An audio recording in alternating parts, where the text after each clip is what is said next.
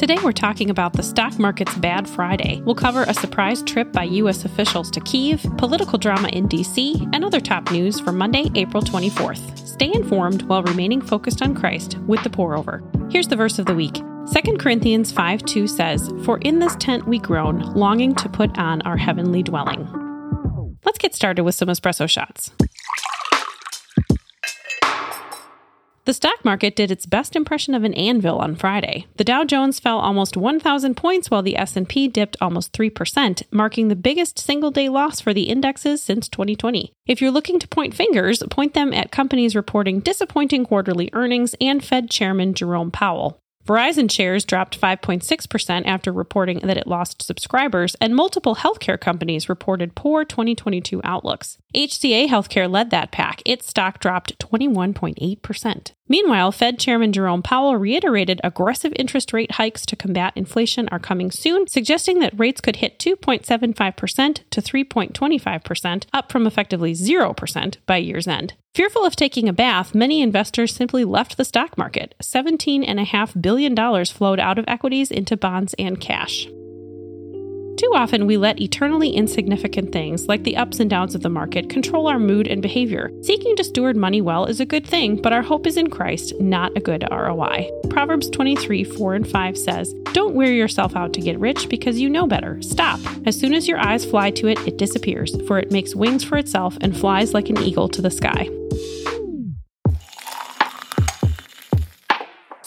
President Zelensky had special Easter basket requests this year. Yesterday, Zelensky spent Eastern Orthodox Easter, which is typically a day of celebration in Ukraine, meeting with U.S. Secretary of State Blinken and Secretary of Defense Austin. The Ukrainian president said he expected, quote, not just presents or some kind of cakes, but specific weapons, rather than empty handed U.S. officials. Prior to the meeting, President Biden announced another $800 million security package and $500 million in economic assistance to Ukraine. A visit from U.S. officials wasn't the only surprise. The UK announced they are reopening their embassy in Kiev. This comes as Russian forces have mostly located from Kiev to eastern Ukraine. Mariupol, however, remains under fire. Saturday, Russian troops struck the Azovstal steel plant, where thousands of Ukrainians remain underground.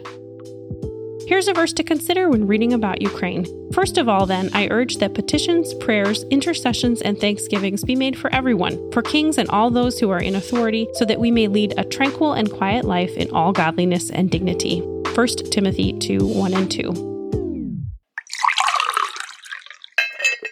Recorded calls in January 6th are grabbing headlines again. On Thursday, the New York Times reported that shortly after January 6th, House Minority Leader Kevin McCarthy said that he had, quote, had it with then President Trump, and he would recommend the president resign. McCarthy, who was a frontrunner to become Speaker of the House, partly because of Trump's support, called the New York Times reporting, quote, totally false and wrong. Then audio of the call was leaked, confirming the claims were true. Democrats say this shows McCarthy believed Trump was to blame for January 6th, but changed tunes for political reasons. Republicans, including former President Trump, are essentially saying that while they don't like them, McCarthy's comments are, quote, water under the bridge and won't hurt him politically.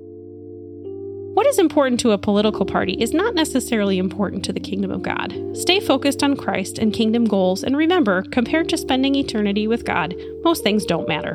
Colossians 3 2 through 4 says, Set your mind on things above, not on earthly things. For you died, and your life is hidden with Christ in God. When Christ, who is your life, appears, then you also will appear with him in glory. This podcast is brought to you by Hiya. While most children's vitamins are just candy in disguise, Hiya is made from a blend of 12 farm fresh fruits and vegetables and supercharged with 15 essential vitamins and minerals. All of the good, none of the bad. That is excellent, but let's be real. The best part is convenience. Hiya arrives straight to your door on a pediatrician recommended schedule and gives your kiddo everything they need in just one vitamin per day. Basically, Hiya does everything but chew this thing for little Timmy, and some days that's the level of service we need. So parents get 50% off your first order with code POUROVER when you try Hiya today. You can grab a link in the show notes. In other brews, we've got a rapid round of updates. Yesterday was the finals of the French presidential election. Two weeks earlier, voters whittled down the field of 12 to 2, the centrist incumbent President Macron and conservative populist Marine Le Pen, a rematch of 2017. Early projections show that Macron won re election, but by a narrower margin than his landslide victory five years ago.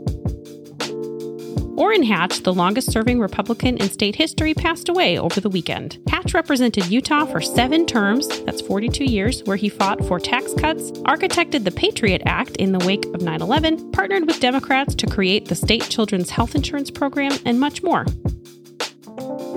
Philadelphians can unremask. Citing, quote, decreasing hospitalizations and a leveling of case counts, Philadelphia's Board of Health voted to end the city's indoor mask mandate just four days after it was reinstated. Meanwhile, Shanghai is doubling down on its zero COVID policy, physically sealing the entrances to some apartments where cases were found the U.S. Air Force announced a two star general was convicted of abusive sexual contact by a military court for forcibly kissing an Air Force civilian employee who was also his sister in law. He is the highest ranking officer in Air Force history to be court martialed and convicted, and he faces up to seven years in prison at a sentencing hearing today.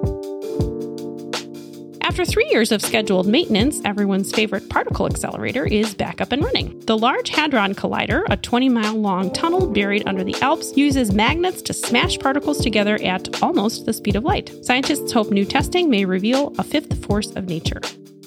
That's all we have for today. Thanks so much for listening. If you're listening on the Apple Podcast app, give us a five star rating and drop a review. If you're listening on Spotify, give us a follow and hit the notification bell to never miss a new episode. And finally, the simplest way to help us grow is to send this episode to a friend. We hope you have a great rest of your day. We'll see you back here on Wednesday, April 27th.